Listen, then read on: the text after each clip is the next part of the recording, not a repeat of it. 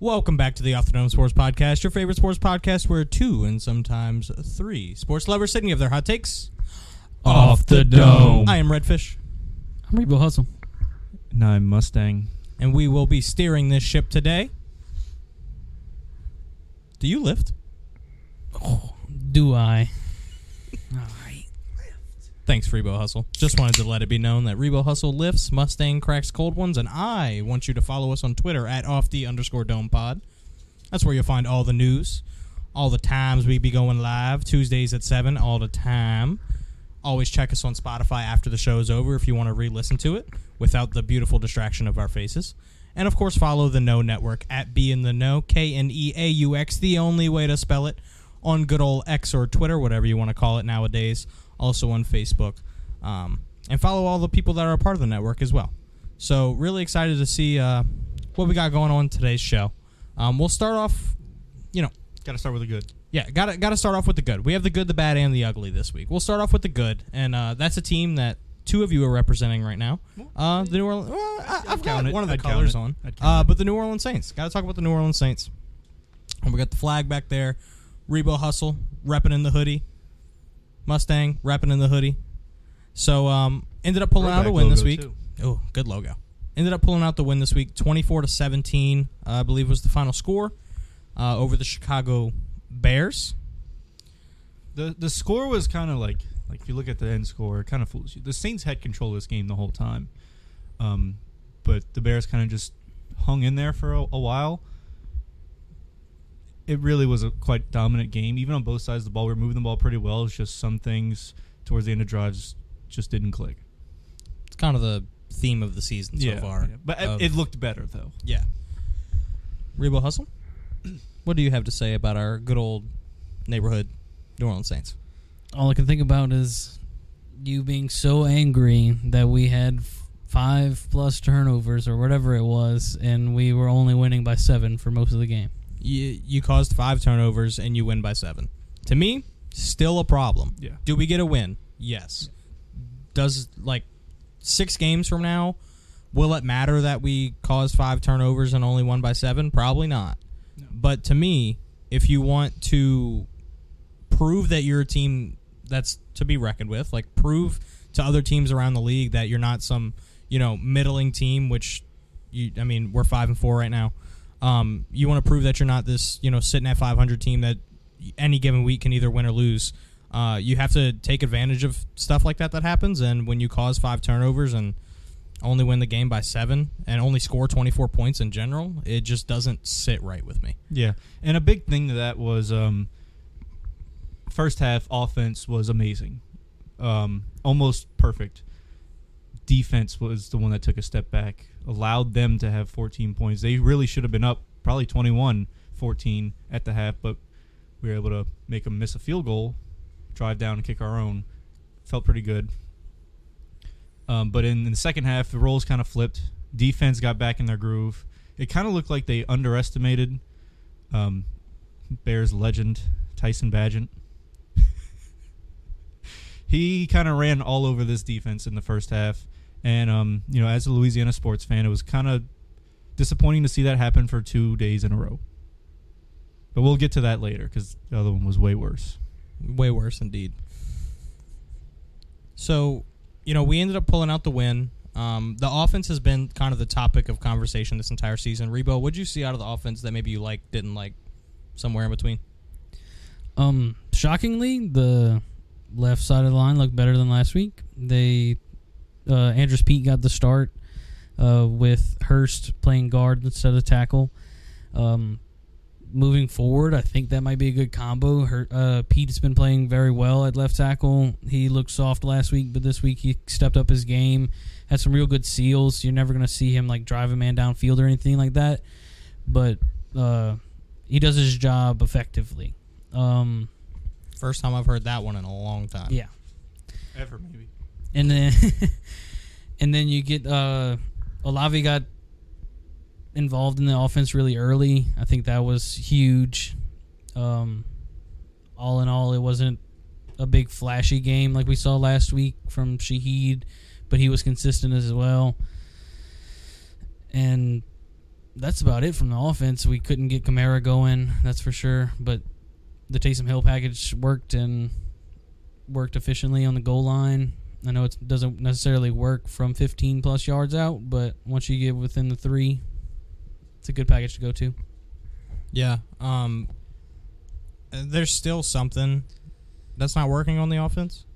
Like there's still, I feel like there's still one thing that as soon as that one thing clicks, we'll be good to go. Yeah, I can't tell you what it is. It looks like we're on the cusp of scoring 40 points a week. I can't tell you what it is. I don't know if it's play calling. I don't know if it's communication. I don't know if it's O line, wide receivers, quarterback, running back. I don't know what it is.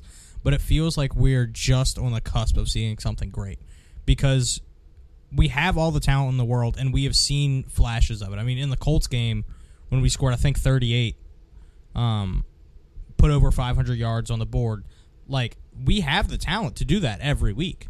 It, it's not a question of can they do it; it's are they going to.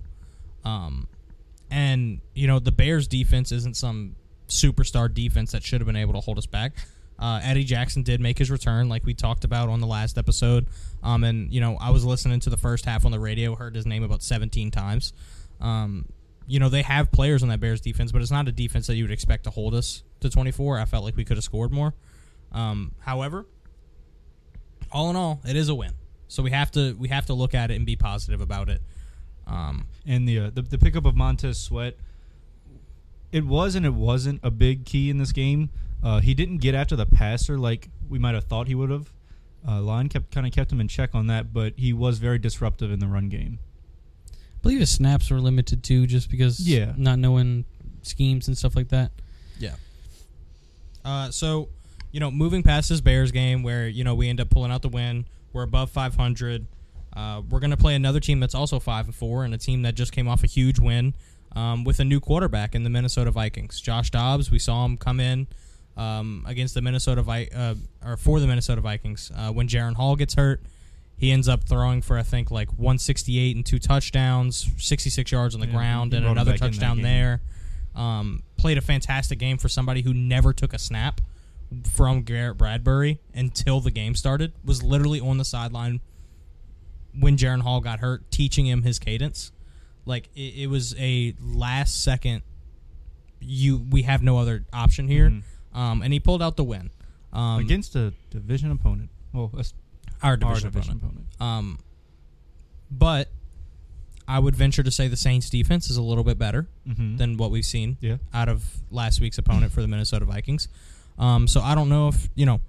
We'll really see what Josh Dobbs is about. He played pretty well in Arizona to start the season. Gets traded Minnesota, comes in, plays well there. Um, but this is to be this is to be a tough matchup for him. Um, they are giving Minnesota a little bit higher of a chance to win this game, um, just because they're on a heater right now. Um, they've been playing well even without Kirk Cousins, who tore his Achilles, even without Justin Jefferson, who possibly could make his return this week. But what are, what are we looking forward to in this next game, Saints versus Vikings? The Vikings defense has been their question mark for two, three years now. So I, I, you always see them in a shootout. I don't know if the Saints offense can get it together this week in order to make it a shootout, but they aren't very aren't known to stop the run very well. They aren't known to stop the pass very well. So Pete Carmichael has an open book to work with, and we just we'll just have to see which plays work throughout the game and if we can go back to those. Um, but defensively, like I think we've had trouble with rushing quarterbacks, and that's what Josh Dobbs has turned to um, when he gets in trouble. So I don't, I'm not sure what to expect out of the- the Vikings offense in general. So I'm not sure if I can comment on the defense. Yeah, uh, kind of have to agree with him. It's a big question mark. Vikings got a lot, lot of moving pieces going forward, so you really don't know what you're going to see in this game. But I do think with the the circumstances for the Vikings, um, I think our defense can can hold them together, hold them to a, a few few points. I'm not going to say zero, but I think they could hold them pretty well. Um, offense, on the other hand, um, I think I think they can pl- outperform the Vikings defense. It, it's going to be tough, uh, especially being in Minnesota. But I think they can pull a few drives out, score a few touchdowns, and our defense can hold them.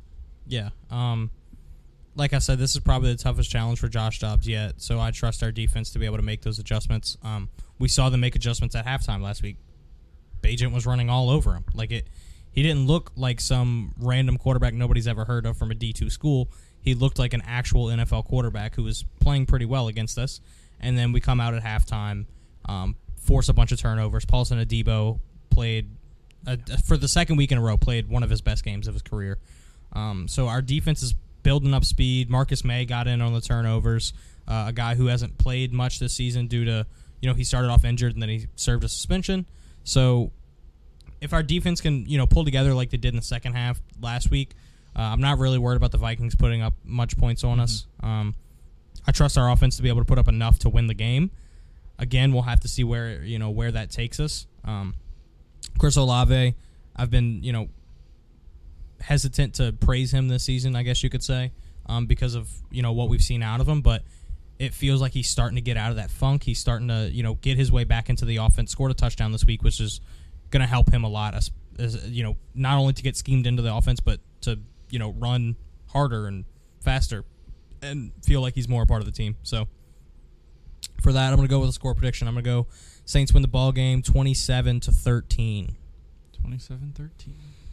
I'll take Saints 21 27. Uh, Saints score 27.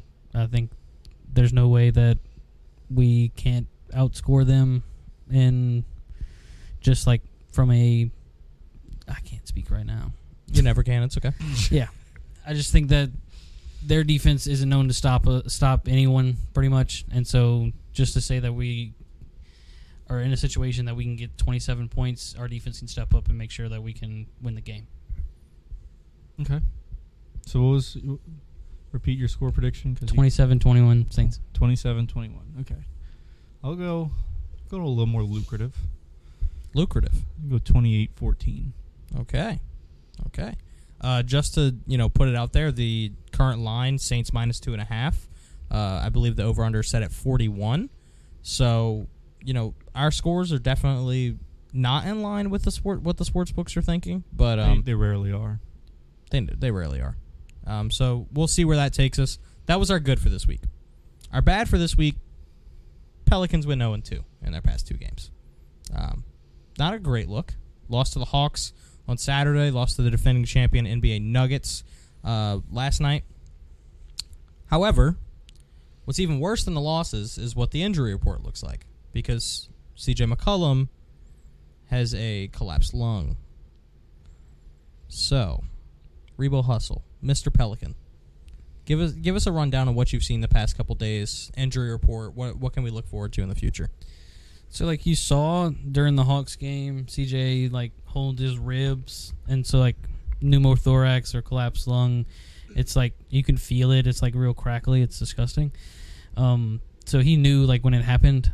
Um, I'm not sure what a timeline is for that, but just like specifically last night's game, we I watched it beginning to end. It was tough seeing everyone step up. Hawkins had a career night. Matt Ryan had his second career night for the Pelicans. Um, and Zion and Bi both scored twenty in that, or like eighteen or so in that game.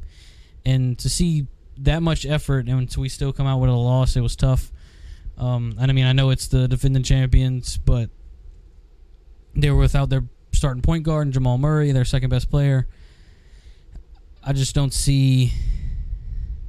It's it's just hard to see the Pelicans keep winning if four of their top ten guys are out of the rotation, and that's been the narrative since we started losing games.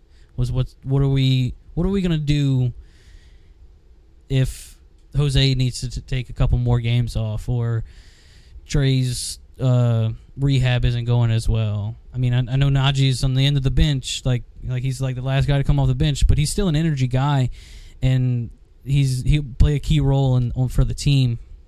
I don't know. It's until we get a little bit healthy, a little bit more healthy, which has been the narrative for three years for the Pelicans.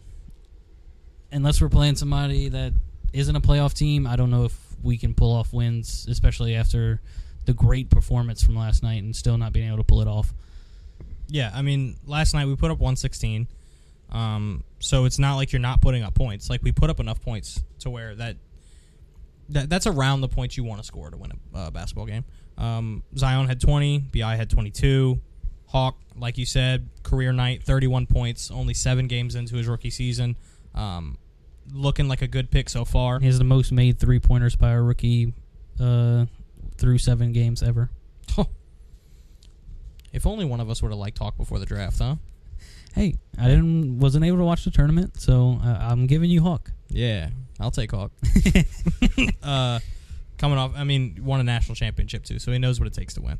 Um, but Valanciunas only has six. Herb Jones only have four in the starting lineup, so not necessarily what you want to see out of your other two guys uh, in the starting lineup. Like you said, Matt Ryan, great night, four for six from three, 17 total points. Um, it really does come down to depth at this point. I mean, before the before the injury started coming out, there's no way we thought that Jordan Hawkins, Dyson Daniels, and Matt Ryan would be like our first three guys off the bench. Like that was never in the cards for us. It was, you know, it was Jose and Trey are our, our two, big two off the bench, sixth and seventh man, whichever order you want to put them in. Um, and then you have you know your bench big and Larry Nance. You have Naji coming out to get your energy, and then you know you would rotate in guys like Kira Lewis and and, Dyson Daniels and, and Matt Ryan if you needed to, um, and of course Naji Marshall. So, like, this wasn't what we expected, but it's what we have. So we have to you know just roll with the punches.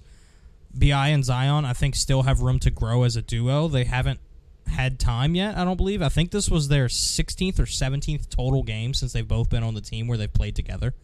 Like they they never play together. They've never had time to build that chemistry. They've never had time to really figure out what each other are doing on the court.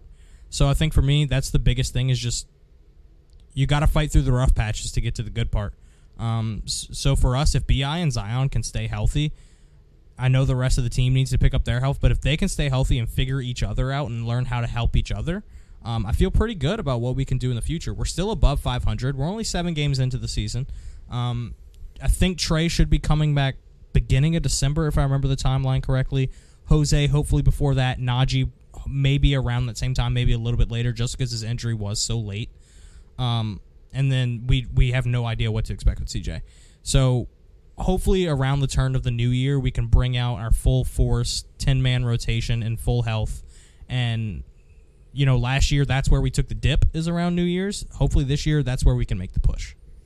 Yeah, last night I was scrolling through either Facebook or Instagram, but I saw somebody was saying that we need to blow up the core and just build around uh, Trey and Hawk, which Oh yeah. which is fine. Like you got two shooters that are young and could be superstars one day to build around, but to say to give up on this team after you were like after you're in your third year of just running it back is a bit ridiculous just after seven games and you're still above 500 um i mean and like you said zion cj and bi have shared the court very rarely and so like we're just waiting on chemistry. And i do believe that both of those guys can both zion and bi can be in an offense together and it not look a one step behind like it has so far this year but that's just a chemistry thing it's just going to be how many reps can we get in per game of bi and zion on the court and with cj out it's going to be less because you're going to have to keep one of them on the court at all times Any thoughts on our pals? Archery. Good thought. Very good No, thought. I haven't. Uh, I haven't really been able to watch much of the Pels since they started. Watched a few games, watched a few clips here and there. Um, what I have seen, I've liked. I've liked out of our young players, you know, that that ability to, to to keep the ball moving, to make plays happen when the first or second play doesn't work out. Um, a lot of basketball IQ on this team, especially from the young guys that you weren't you you wouldn't think would have this kind of mentality this early. So I like what I see going forward. Um, just a couple of you know unlucky things happening here or there, especially with the injury to CJ. Um, but I do think that you know, like you said, come December when we're starting to get those players back, it'll feel like a better team. Yeah, I definitely think so. And then to talk about Rebo's point with the whole blow it up thing that we saw on social media, um, that's a dumb idea. Not only because we haven't had time to see them together, but if you blow it up and focus on your young guys, you're getting rid of a 26 year old Bi and a 23 year old Zion. The whole How much younger young, do you right. want to get? Crazy. Like Yeah, and you're trading that for picks, so you're not you're not gonna have a winning season for for another six plus years. Yeah, and not only that, And by but you're then going Trey and Hawk are gonna be useless. and by then they'll be the same age that Bi and Zion were once you traded them. Right. And, then also, what do you want to do? Do it again? yeah, and then you know you look you look at the draft. You're like, okay, I'm gonna draft a 19 year old to replace a 23 year old.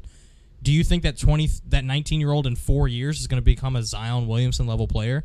Do you think in six years he's going to be a Brandon Ingram level player? Probably not. Like we're talking about a number one and a number two pick here, and and in in, in the NBA they don't really miss like that. I'm And so like unless you're getting guaranteed number one pick for the next three years, I'm not blowing nothing up. Exactly. A hundred percent agreed. Um, there, there's a couple players on the team. You know, we could see us moving um, closer to the trade deadline if if we're buying in and we're like we have to make this playoff push and we we think we're a step away from the finals. There's a couple guys I Yeah. can see us moving. Buying in is different than Buying blowing in up. is different than blo- that's exactly what I was gonna say. Yeah. Um, buying in is different than blowing up. Like if we get to the trade deadline and we're like, man, we're just a center away, trade Jonas and figure something out. It, Yeah. But or, or like you know you're kind of at that point where you, you can't tell where you're gonna be.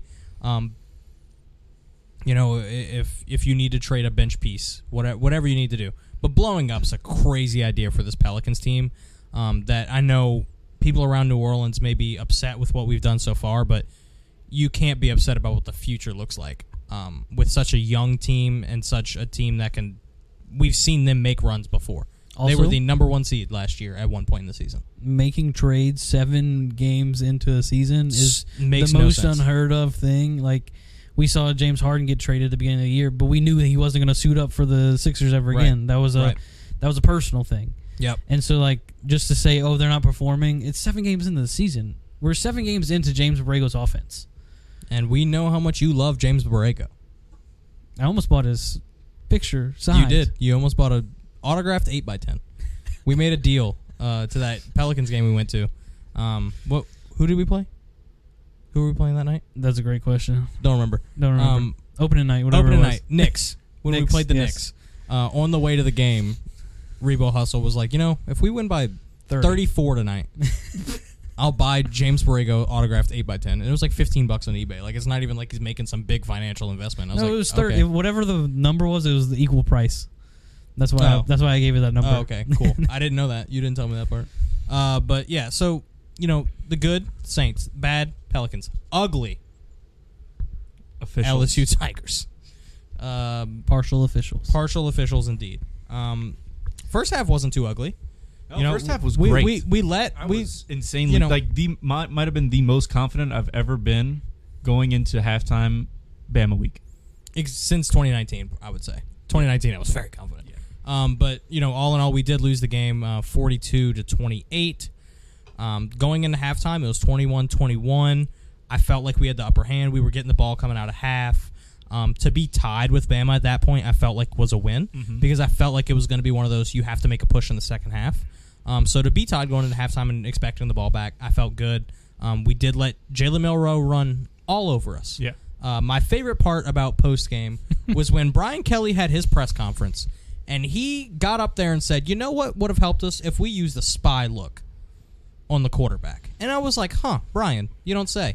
18 rushes, 150 yards, and four touchdowns later, you don't say. um, so that part really annoyed me. But, but what did you guys see from the entire game that you think made not necessarily made us lose, but you know, it turned out with an L in the in, in the column for the LSU Tigers? Uh, yeah. Besides the uh, having a quarterback spy on Milroe all game, it really, you know, if you take that out of the game, right? Say he only gets fifty rushing yards, one touchdown. I think it's a completely different ball game. Like, it was a big part. I think our defense, besides that, played pretty well to say we played Bama. Yeah, you don't. The quarterback doesn't rush for 150 yards if coverage isn't good. And so to see that out of the young out of the young defensive backs, I was um, like, that's a good starting point. Mm-hmm. Um, my personal favorite part of the night. I, I know you asked for negatives, when Redfish dropped his phone. but I don't. I, I don't really have much negatives past the spy, and I'm not gonna sit here on a podcast and gripe about officiating. Yeah, like don't get me wrong, it would have been a different game, but it, it, it by that point it was Yeah. it was almost gone. The only point about officiating we do have to mention is the targeting call. Yeah. I Yeah, think correct. outside of that, it's it's a coin flip. I mean, Yeah, I there mean was they, they did there have was, that uh, that horse collar and then the no horse collar. Yeah. Yeah. Like if you're gonna call it, you got to call, call it it both for both ways. teams, Like- and which is I I think that's fair to think. But there was also a couple times where I saw LSU commit a penalty that didn't get called, Yeah, or correct. Yeah, Yeah. It went they, both ways. they called a bull crap penalty on Alabama. Like yeah, obviously we're the biased, refs weren't but, great but from either side, the targeting, but the targeting call Or has lack to thereof, addressed. yeah. yeah.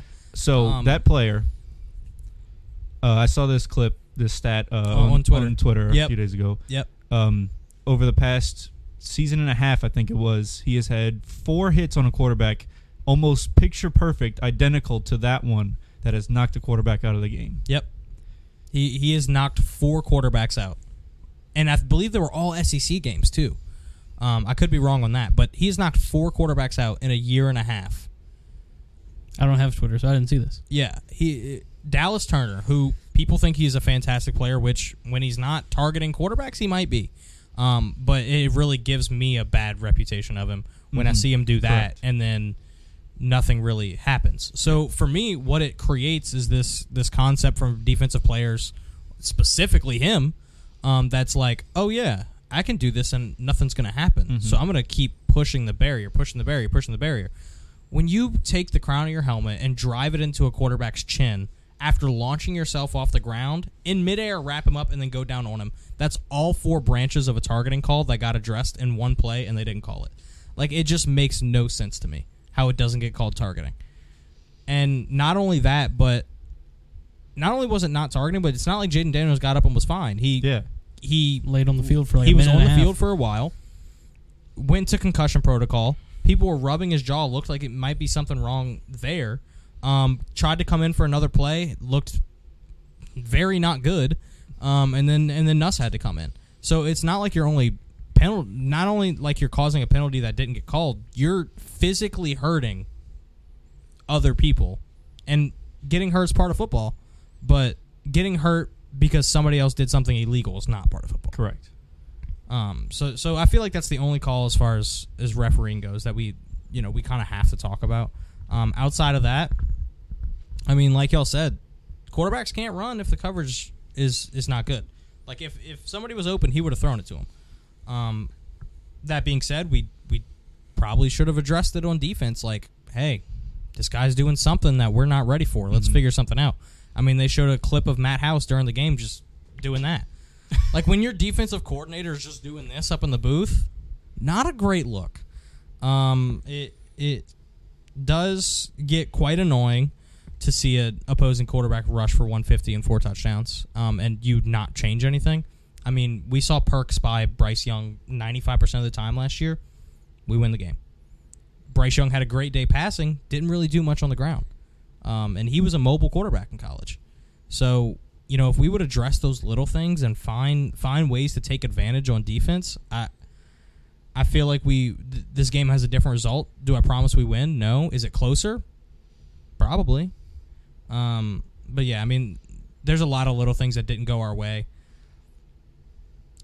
One thing I do want to talk about because I know Rebo has a feeling on this is is Nuss really the future at quarterback? Um, we saw him come in. You can't expect a guy to come in off the bench and be perfect, especially against the Crimson Tide. But we've seen him come in enough to where it's like I, he has talent. Still he can junior, throw the yeah. ball 65 yards, but this is his third year. He when he does come in, he's kind of inconsistent. I mean, we saw him against Georgia last year and he looked really good, and then we see him against the like Grambling and he didn't look great, or you know Southern last year and he had some mistakes. Like he's just he's just all over the place. So we do have Colin Hurley coming in next year, big time recruit, five star, right? I think so. Maybe four and a Um, half. Bryce Underwood's the number one recruit in the country. He has yet to commit, and LSU's in his top three. So, is Garrett Nussmeier the future at quarterback? That's the question. And I just want to know if you guys have an opinion. Personally, I think Colin Hurley would win the job in camp.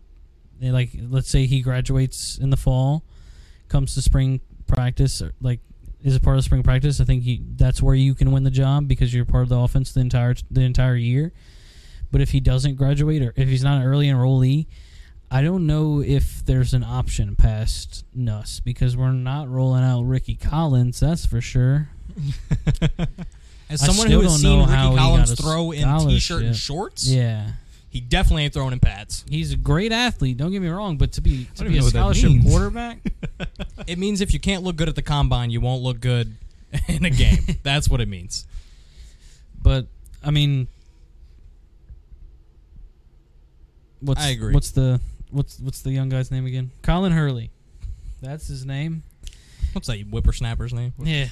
Colin Hot young Hurley guy. has like I, I saw highlights of him when he committed to LSU last year and they were good and then I just saw an updated highlight of him from this season and they were superb. So I don't know if his team's just that much better than everybody else he's playing or is he that good?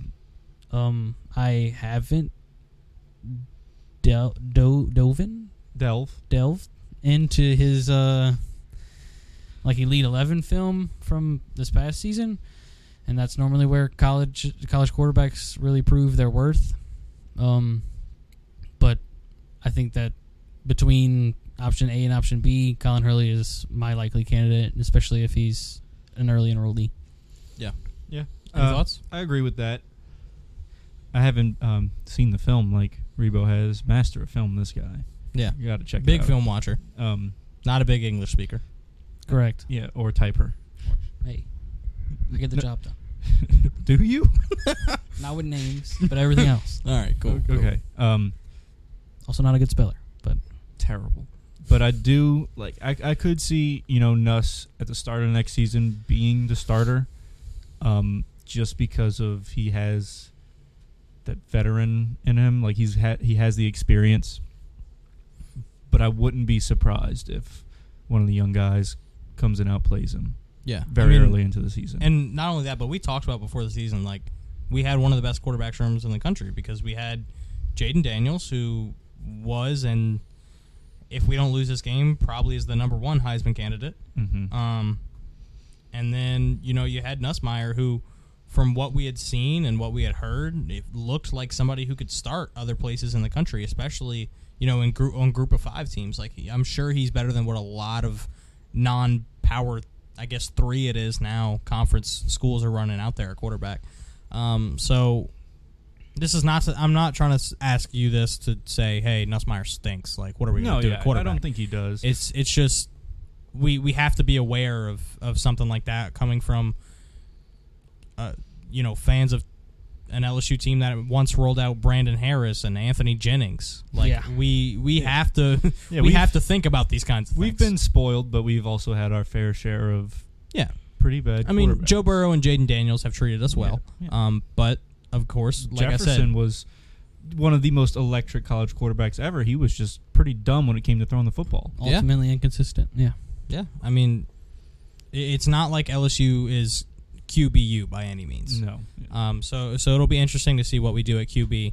Um, outside of that, wide receivers still looked great. It doesn't matter how many points we put up. Malik Nabers and Brian Thomas are fantastic players. Probably two of the finalists for the that Biletnikoff. stat we saw during the game was a fantastic stat where they were, you know, through the seven games I think it was at the time, they were pretty much besting out Ja'Marr and Justin in every stat. Mhm. Um, so I know LSU fans and including myself love to reminisce and highly romanticize what we saw out of Jefferson and Chase, but we're overlooking the moment and taking it for granted that we have two players who are arguably just as good on the t- uh, Yeah. the team right now. Probably the two best receivers in the country on the same team. Two of the top five for sure. Uh, I think Burden out of Missouri is also a fantastic player. Marvin Harrison Jr. Too. Marvin Harrison Jr. I mean, he's a Heisman candidate as a wide receiver, so you got to put respect Right, on his yeah. name. even having a bad year too Yeah, and uh, so so we have to acknowledge that we have some darn good talent on this team. Even though things look dreary at six and three,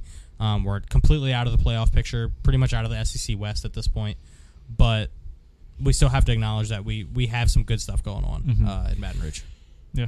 Hopefully we get a nice, decent bowl game. Yeah, I mean we're playing Florida this week, um, so we'll, you know, I think they did they lose this past weekend. I believe they lost. wouldn't wouldn't Could put be- it past them Um, I think I think what happened was is you know Florida was starting to pick up speed and people were like, "Oh, Florida, might, Florida might be making a little run, might Yeah. be making a little run." And then Yes, Georgia beat um, them by they lost 30. in yeah, they beat. Yeah, they beat South Carolina, and they were sitting at five at five and three or five and two, and people were like, "Oh, Florida's Florida's found their footing." Um, and then they lose to Georgia by 23, lose in overtime to Arkansas.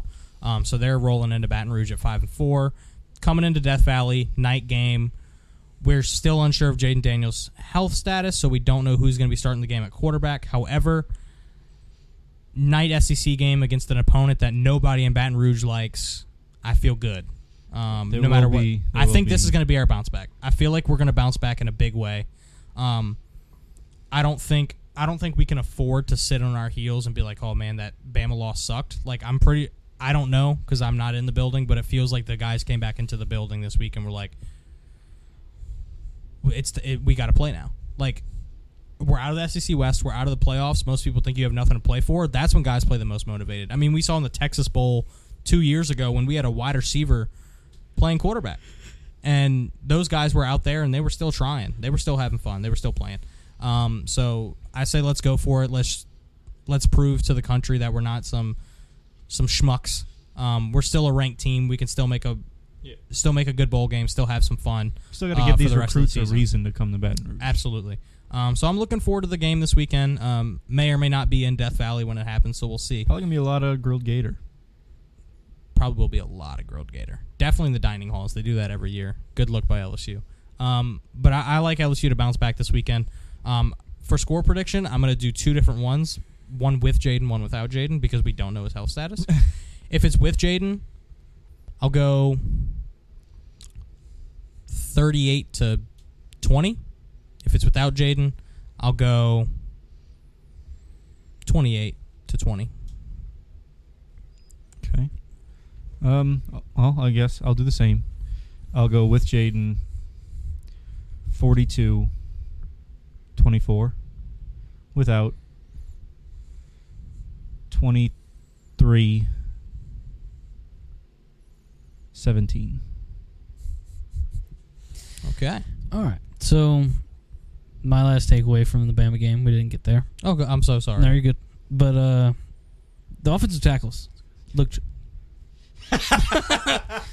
The, can, never, can never win with Rebo. Can never win. the offensive tackles looked amazing. I never actually noticed Emery Jones like at all. I just thought he was serviceable. But like there were several plays like you can ask Redfish. I was just like, oh my god, Emery Jones is a legend. Ev like legit, maybe every third play, he was just like, "Oh, I love Emery Jones," and I was like, "Okay, what?" He's Dude, the that only was like a two-yard rush. Like I am, only person I'm I've ever heard of screaming Emery and that watches the O line. he only watches the O line too. Like I will say something about a receiver and be like, "No, you you that's that has nothing to do with anything." Garrett Dellinger just got his butt beat. I'm like, "What? What are you talking about?" Uh, for real, like they had a highlight, like they replayed a highlight, and I was like, no, no, no, watch Emery this play. but Emery played amazing. Will Campbell played amazing. Can't win them all. He like Dallas Turner beat him on the penalty, non-penalty. Um, but that moving forward, we have them for guaranteed another year is amazing Yeah, and we learned the other night that we have another year of Dellinger if we want him. dude. It's so weird. No, like he's got to be, gotta an eighth year 40. He's 40. Yeah, he feels like he's been there a while. I feel like The he's, only person he's on the older offensive than line- like Ethan Pocic at this point. yeah, the only person on the offensive line that probably not returning is Charles Charles Turner, Mhm. not Charles Cross. Not Charles Cross. He's No. He's Seahawk. already yeah, Also didn't play at LSU, true. and he's a left tackle. anyway, continue. So the panic that we had a couple weeks ago trying to figure out what the offensive line was going to look like in a year isn't as bad because we get both guards back. We'll probably just have uh ooh, what's his first name? His last name is Martinez. Marlon. Marlon, Marlon. Martinez Yep. probably just step in at center. Um, but I mean, maybe even Dellinger moves to center. He played a little bit before, but other than like that was my biggest takeaway from the Bama game. Offensive line looked great against a very good Bama front. Very good, Very- Bama D line. Yeah. Um, score predictions, I don't even know. I don't even want to think about not having Jayden, but it's very likely. Like went into pr- concussion protocols and all. WJD and WOJD. Well, yeah. So with Jayden Daniels, I'll take. I like Byron's forty-two. I'll give Florida twenty-four. Let's go with the opposite scores. Oh, Hmm. interesting. Is that not what you said? Cool. That is exactly what I said. It's a great score prediction. What can I say? path, yeah. Can't deal with these and then without Jayden Daniels, Oh, maybe say 23, 14. what did Bryce say for without Jayden? He said Doesn't 20. matter. What do you Okay. think? Um, so without Jayden, 24 14. Wow. Interesting. All right, Reese. Good to know. Thank you. Oh, love messing with Rebo. All right, Next before we move dome. on, before we move on to the bets, and this is a semi-betting category. Um, I wanted to, you know, throw in something fun. I said before, you can calm down. Um, before can't have nothing nice. Can't take him anywhere. Can't take him anywhere. Um, not even Look at him smiling. not even like our own house. Uh, idiot. But but before you know, before we get into the bets, I wanted to do something you know a little fun, a little something to get out of our normal uh, routine here and talk about you know we're at the midseason point for the NFL, and uh, you know not necessarily if the season ended today, who would be your pick, but based on what they've done so far, based on what you project in the second half, who do you think is going to win the awards in the NFL? Um, so I'll start us off. Um, I'm, sure. I'm pretty sure ours are fairly close. Yeah, so I'll go and- right after you. Yeah, yeah, probably. Uh, so for me, the here's what I went with MVP. I went with Jalen Hurts. Uh, he is on the best team. Um, he is, you know, top five in almost every category. Um, having a year. having a great year, and honestly, I think this isn't even as. I think he played better last year. Um, and I think he was second On track to play better. Mhm, and he was he was second in betting, um, betting odd for Jalen Hurts to win MVP. So I took Jalen Hurts, offensive player of the year. Took Tyreek Hill. He has been on an absolute heater this season. Um, but for me, between MVP was two and Jalen Hurts, and there's no way they double down at Dolphin. Um, and I think Tyreek Hill is closer to winning his award than Tua is to his. So I went Tyreek Hill to win Offensive Player of the Year. Uh, defensive Player of the Year, Myles Garrett. He's been dominating this season. I mean, in every facet of the game, Myles Garrett is unstoppable. Uh, dark horse for that, I think, is Maxx Crosby because Yeah. the Raiders are starting to get a little bit hotter. He's Um, shirtless in the locker and room. he's he's having some fun. Um, but there's no stopping Myles Garrett, so I went with him at Defensive Player of the Year. Uh, Coach of the Year, By Dan Campbell. Cops. CDC. MCDC, Dan Campbell. Um, Lions are having a great year. I expect them to continue on that route. Uh, defensive Rookie of the Year is a toss up. I mean, I went Jalen Carter, but nobody, like we talked about before this started, nobody's really standing out too too much. Um, and then the one I was most excited to pick, uh, Offensive Rookie of the Year, C.J. Stroud. Um, Yeah, I think 470 and five touchdowns against the Bucs. 62 fantasy points. Like, we'll we'll talk about it. Um, CJ Sadly. Stroud's having an amazing season for any quarterback, let alone a rookie. And man, oh man, am I glad that uh, I was I was high on him coming into the draft. Maybe I, it's hard to claim a guy who goes number two, but um, At least he acknowledged it this time. but But it is it, a good it's take. it's still a it still looks good when you say he's going to be the next Aaron Rodgers, and then he comes out and throws 470 and five. Still a good um, take. Still a good take. So so that's my award predictions. Where you guys land as far as yours go? Um, yeah, like I predicted, ours are pretty similar. However, I did double up on Dolphins. I do think if they continue what they have shown so far this season, if they can figure out how to win these games, that Tua and Tyreek could both hold some trophies at the end of the season besides the Super Bowl. Interesting. I said it. So Hmm. I did take Tua Hmm. for MVP uh, and Tyreek for Offensive Player of the Year. Defensive Player of the Year, I also had Myles Garrett. Coach of the Year, I also had MCDC. Same with Rookie of the Year with CJ Stroud. I mean, that's kind of, he's running away with it at this point. Yeah. His only other competition got hurt in A Chain. Yeah, he was having a great year. And then at the beginning of the year, everybody was thinking Puka, but Rams have been kind of falling off the cliff. so, They've fallen off.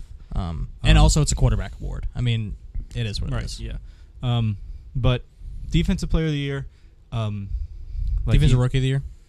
That's what I meant. Yeah. Defensive rookie of the year. Like he previously stated, it's like no one's really standing out. Like I do think Jalen Carter's having a pretty good year uh, after we looked at his stats, but no one's really standing out. And I think that in the ne- next half of the season, if a player were to stand out, it would be Brian Branch. So I went with A Brian. lion, Branch. you say? We've seen so many flashes of him already this season that I think if the Lions keep winning, he c- keeps playing a big role in that defense. He'll get recognized. B and L, baby. B N And then um, comeback player of the year. brand new Lions. Obviously, I took Josh Dobbs. I forgot comeback player of the year. I'll take anyone other than Damar Hamlin. Yeah, Wow. Damar Hamlin's current currently the the front runner. Listen, all the respect and love in the world. Yeah, he overcame something. You know, he, I mean, he was arguably medically deceased on the field, and then ends up being able to come back and play football again. However, it's hard to give somebody an award when they're literally inactive and not playing. Um, so all the respect and love to Damar Hamlin in the world, but I think this should be for a guy like Josh Dobbs who barely even played last season. Came in, played for the Titans. I think their last week was a win and end game and ended up losing that one. Um, like a guy like Tua who fought through so many injuries last year and he comes out and he's an MVP candidate this year. Um, like I think it, I think it should be reserved for a guy like that. But again, feel good story, Damar Hamlin. You never know. Rebo, what's your awards looking like? Mine also similar to both of yours, uh, but I went the double eagle route. I went I like that. I went Jalen Hurts for I like MVP. Can't say it enough. He's having an incredible year. Maybe it's not as good. Maybe he's not on pace to have as good a year as he did last year. But nobody's really stepping out. Like no quarterback is rising above the rest this year. Um, and then I've got AJ Brown for offensive player of the year. Had six games in a row that he had 125 uh, receiving yards Mm-hmm. um last night, night before last, whatever it was. Yeah, sun, Sunday night, Sunday evening. Sunday Sunday afternoon. Yeah. Yeah. Mhm. That was the first game that he didn't and he still had like 78 Yeah. yards and a touchdown. Like he was still an amazing play. Yep. And then I've also got Miles Myles Garrett. It's hard for a defensive lineman to literally win you a game and they played the Colts earlier this year. He had like three strip sacks and blocked a field goal. Like he won them that game. They won Yeah. by 2. Yeah. Um, I've also got MCDC. Hard to say he hasn't turned around the Lions organization. Yeah, I mean the other the other, in my opinion, yeah. the the other coach that could possibly win it would be DeMeco Ryans for those Texans, if they can continue to win games. My two teams who are not the Saints. Looks good for me. And then we're going to hand another one to CJ Stroud. It's undeniable. I don't know if, unless he just all of a sudden throws four interceptions per game for the next for the rest of the year. He's only thrown one all season. I know, and it's to Zack Baun. Don't remind me. Who then fumbled it? Yeah, yeah. Shouldn't have even been counted, if we're being honest. and defensive rookie of the year. We talked about how nobody's really stepped up and been the guy. I agree with Byron. I think if anybody's going to step up, anybody has shown their the ability to be a huge playmaker on defense is Brian Branch. So I took Brian Branch. Um, and then I also went Josh Dobbs for comeback player of the year. Nice. I'm uh, I'm having a good year as far as NFL takes go. It feels pretty good. Um, what I'm not having a good year at Betting. betting. Um, Yeah, we're gonna are. make the betting quick. Hey, we hit last night. All of us as a collective. Oh, yeah, yeah, yeah. Yeah. It was Yeah. good. Did- That did feel good.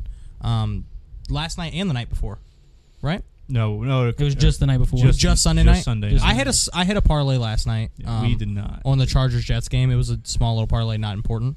I wasn't um, home before the game started, so I um, must have not been a part of it.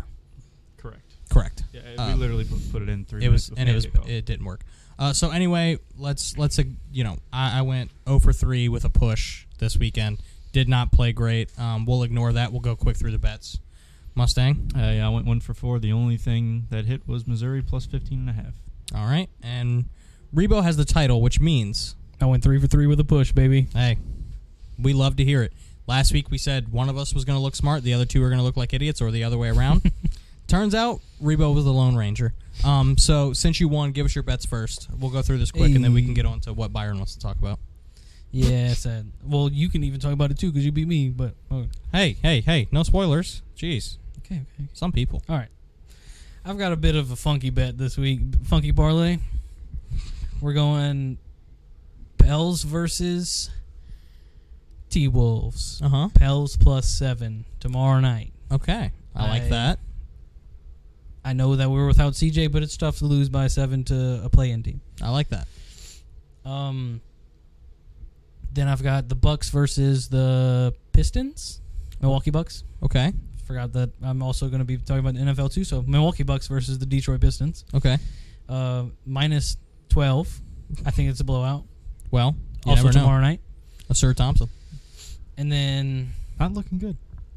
Airballing quite a bit. airballing a lot. Uh, and then I've got Bryce's Detroit Lions minus two and a half. I forgot Yeah, you who do. they're playing. Uh, Los Angeles Chargers. Chargers. Yes, the Chargers.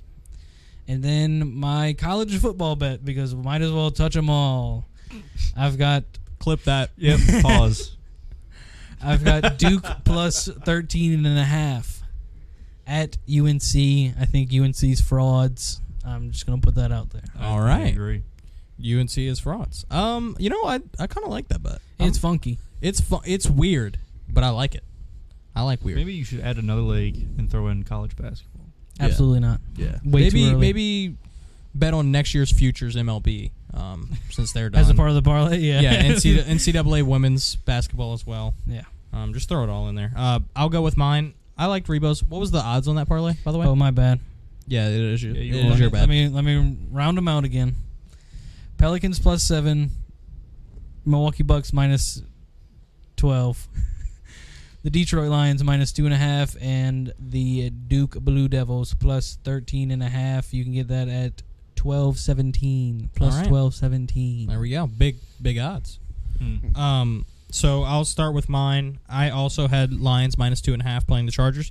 Chargers had the least inspiring 21 point win I've ever seen last night. Absolutely. Like their offense looked like trash and still somehow won the game. We It literally turned no the game sense. off. Keenan Allen had a pretty good catch. Yeah, Keenan Allen had some great plays. Um, not enough to win a fantasy matchup, No, but not, not uh. I'll take Lions. I, I went with the Soundman way of betting. I went with two spreads and over unders. Um, since he seems to hit quite a lot, um, I parlayed four of those.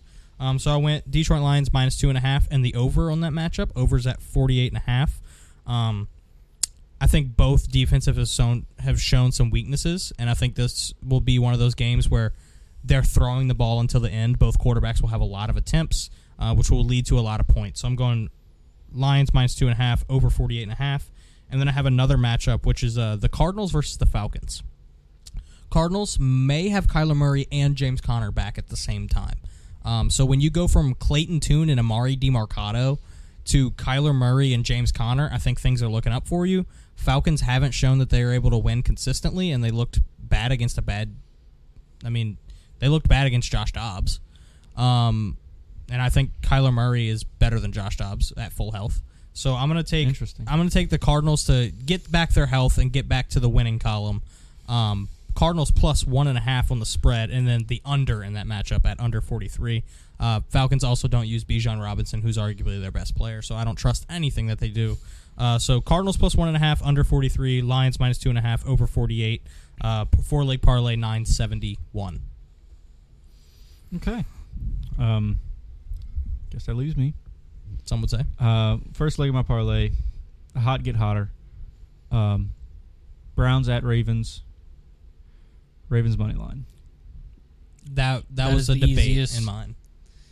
Ravens money line is like the easiest leg of all time. That was they're only two point favorites. I was very close to clicking Browns- Ravens. Browns spread have been playing people close. Yeah. Um, moving on. Also have the Detroit Lions minus two and a half in LA. We're all missing one or all making one. We'll see how that goes. And then, uh, as you heard Redfish just talk about, Cardinals trying to get back on a heat a heater. Some would say. Uh, so I took Falcons minus one and a half, Makes sense. and then lastly, might be the biggest spread I've seen all season in the NFL. Giants plus 16 and a half against the Cowboys. Wow. We saw the Cowboys put a hurting on them early in this season. I don't think they let it happen again. See, I'm not saying they're going to win the game, but 16 and a half points is a lot of points. if I would have seen that, I would have taken the Cowboys spread. you would have Daniel Jones his ACL. Darren Waller's on IR. Traded Giants away Leonard might put up zero points. They put up zero Legitimately points might last put up time. zero points. They put up zero points last time. They can't get beat like that twice in the same season. I You I doubt disagree. them. I disagree. When your whole offense is Saquon Barkley, which I love Saquon, don't get me wrong, but when the only player you have in your offense is Saquon Barkley, you're like the Toronto Huskies, and Hey. you're gonna go two and seven. Tyrod Taylor is a dog. Tyrod Taylor's hurt. They're starting Tommy DeVito. Who? Exactly. Tommy DeVito is the Giants' starting quarterback. I didn't know Tyrod was. Also, How is he, he did hurt? not He's hear my backup. Toronto Huskies. No, Oh, I heard it. I Oh, heard okay. you. Okay. We're tanking. Oh man. But yeah, you can combine that plus eight ninety five.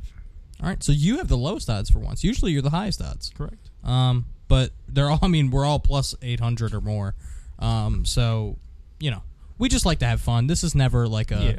Bet hundred dollars on this and you're gonna for sure win. This is just like Don't a do that. These are things we think may happen. It would be cool if they all happen at the same time. Uh, so moving on from the betting, we'll talk about fantasy football, I guess. Oh. Um, this one's definitely gonna be less than five minutes, I promise. So I'll we're make calling sure this it's like the fantasy two. I'll make sure it's Um, more. I'll start off with my good. Uh, Rebo and I played in our secondary league of record, where all three of us were seven and one going into the week. I pulled out a win in my matchup. He unf- he unfortunately lost to me. So By a uh, yeah, by by like thirty five points. yeah, just um, needed Austin Ekeler to score like 49 and a half or something like that. Yeah, that didn't know. happen. Um, so I go to eight and one. He drops to seven and two, which he's still third in the league. So it's literally no big deal. Uh, where you ended up winning as well. So we're the only two eight and one teams left. Correct. Yeah. Shout out to the mouse cookie. Shout out to Gordita lettuce. Cookies. I forgot that was my own team's name. um, yeah, my, my team in the dynasty league kind of underperformed, but it was okay. My opponent uh, played some people who were hurt. Happens, I guess. He no, well, he just has a really bad team. Let's be honest. Sorry, Yeah. clown car. We love Yeah, you, but you uh, put up 127 points. Yeah. Like I didn't put up. I only put up 183. Yeah. So I, I beat him by 60, but Now, to be fair, for the people who don't understand this league, um, we have IDPs and the scoring's a little bit boosted here and there, um, and it's big rosters. So scoring 183 is kind of like a an average in the league. Honestly, Mhm, yeah. Yeah. that's normally I'm like 250 plus. Yeah, I, I think I think I'm leading the league total in points, and I average like 193. So, um, it, it's it's it's a little bit boosted scoring as opposed to the normal fantasy league. But what are you looking at? Are you? He is. Yeah, I'm, I have 1917 points for I'm leading the league. Thank you. Uh, anyway, ESPN Fantasy League, League of Record, Big Money League. Uh, um, I, Rebo and I don't want to talk about it. Byron, go ahead. Gladly. Um, as some of you may know, Off of one player. One singular player. Some player. of you may- Only reason he won. some of you may know, Don't as let we throw. stated last week, that we were having Still only have three wins. we were having a battle in fantasy this week Still in the not big gonna money the league. playoffs. So the one that really matters. Can't even sniff him. And um, as y'all have heard about my team, it's just put been put through the ringer. But I didn't give up. Never back down. Shoulda gave up. What? And the Detroit Lions were on by. Yep. Get you every time. Um, and like the worst part was my running back was out this week with an injury, and I was kind of you know looking down this week. I knew my opponents were tough. Were keyword. Keyword were. Were yeah, but big shout out to C.J. Stroud. Four seventy five My touchdowns. My love for him just came back to bite me, man. He got me sixty one point eight points. Man, it feels good to be a gangster. You know, if he would have just hit his average, we would have won the game. That's all I'm saying. He averages about 22 points. If Geno Smith wouldn't have scored one 28. point, 28.3 We would've the game. points. He averages 28. Yep. Okay, so subtract what is that? 33 points. We lost. Okay, we lost by 36. So it would have been a very very close matchup. Had CJ Stroud put up his average and Geno Smith put up more than 3. That yeah, that was the, the the killer for y'all was Geno Smith putting up four point six points. I mean, what are we doing, Geno? What are we doing, man? But um, you know, moving on to next week, who do y'all play? Hmm. Let's see. That's a great question. You play the Meat Swords, and Jack, who is five Yeah. and four. And we're 6 his, and 3. His team is kind of decent. He's kind of been on a, a slump the past few weeks. he's trying to. It looks like he's trying to play the uh, free agent market. Yeah, I mean, mm. He had a lot of faith in some young guys. Okay, no, I'm looking at his team right now. Uh, I think we're going to win that matchup. He has Jamal Williams in, in his starting lineup, so I feel good. Because Pacheco, Pacheco. is on Pacheco's bye. on by. Yeah. Um, yeah, so we'll we'll see where that matchup Yeah, takes he'll us. but probably, if I had to guess, he'll probably try and pick someone up. I trust Rhythm and Blues to come out Um, seven and three. starting Will Levis, by the way. I play the Yo-Yo Smugglers. Ooh, a father son duo. Yeah, we both have plenty of players on by. Yeah, sounds about right. However, What's your record though? uh, I am now three and six. Okay. Are we the opposite? Outside looking at it, yeah, we're six and three. Um, Hey. don't want to guarantee the playoffs for us, but if we if our team can you know Continue to perform. continue to perform how they did prior to this week with you know our two biggest players going on by, feel good. Um, we are without our actual best player this week, which is AJ Brown. Um, but luckily, we have a great bench wide receiver in Jordan Addison to go ahead and fill in for him, uh, who will be playing the Saints. So we'll see how that goes. Ooh, that Um, could be detrimental. Could be detrimental. However, I think they're going to be passing the ball a lot because they're going to be down, which means you're going to hyper target your best player. And if Justin Jefferson comes back, that looks even better for Jordan Addison I agree. um, because we're going to be Marshon's going to be probably Yeah. shadowing. yeah, he might not get the same amount of catches as he would if Jefferson was out, but he might get He more might have yards. yeah. maybe he might have touchdowns. one one long play like a 35 40 yard catch. Um, that'll help us out. So we'll see where that goes.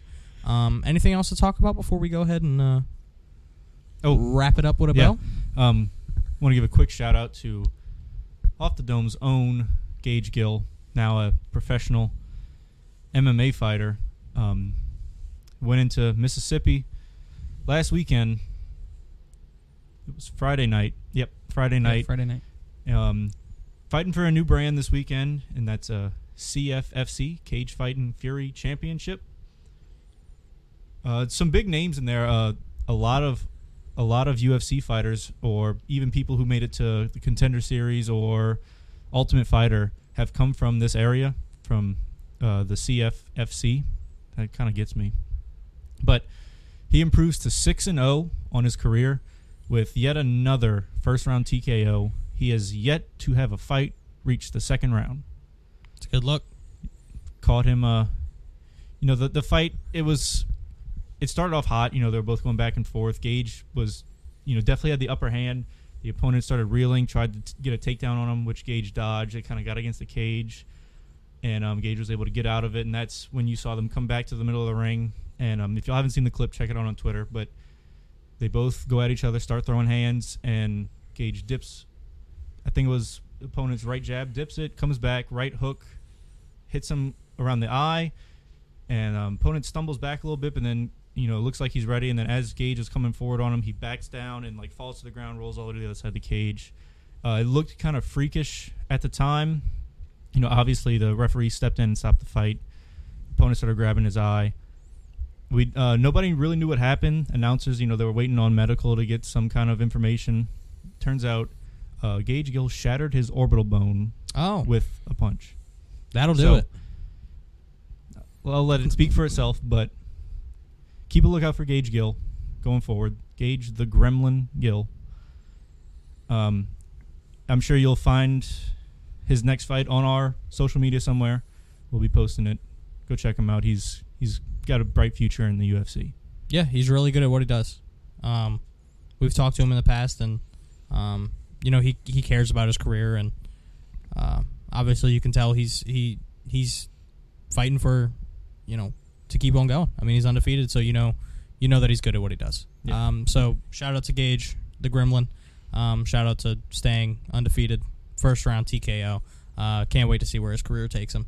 Um, so I think that's gonna that's gonna wrap us up with a little bow. Put a bow on top. Yeah. OTD's out for the day. Uh, it's been a good episode as always. You know, got to talk about the good, the bad, and the ugly. Um, also got to talk about you know the NFL in general. Uh, hopefully that belt doesn't stay on Rebo's waist next week. Um, and then fantasy football looking forward. Uh, hopefully it gets better for the rhythm and blues and worse for the lettuce. Anyway, um, Why? I don't know. I just felt like it. Why? uh, I'm just kidding. Um, but this has been fun. I am Redfish. Rebo Hustle. Almost Almost did it. Almost did it. A Mustang. I don't know what he almost did, but what we are going to do is roll on out of here. This has been OTD, and we will see you next time.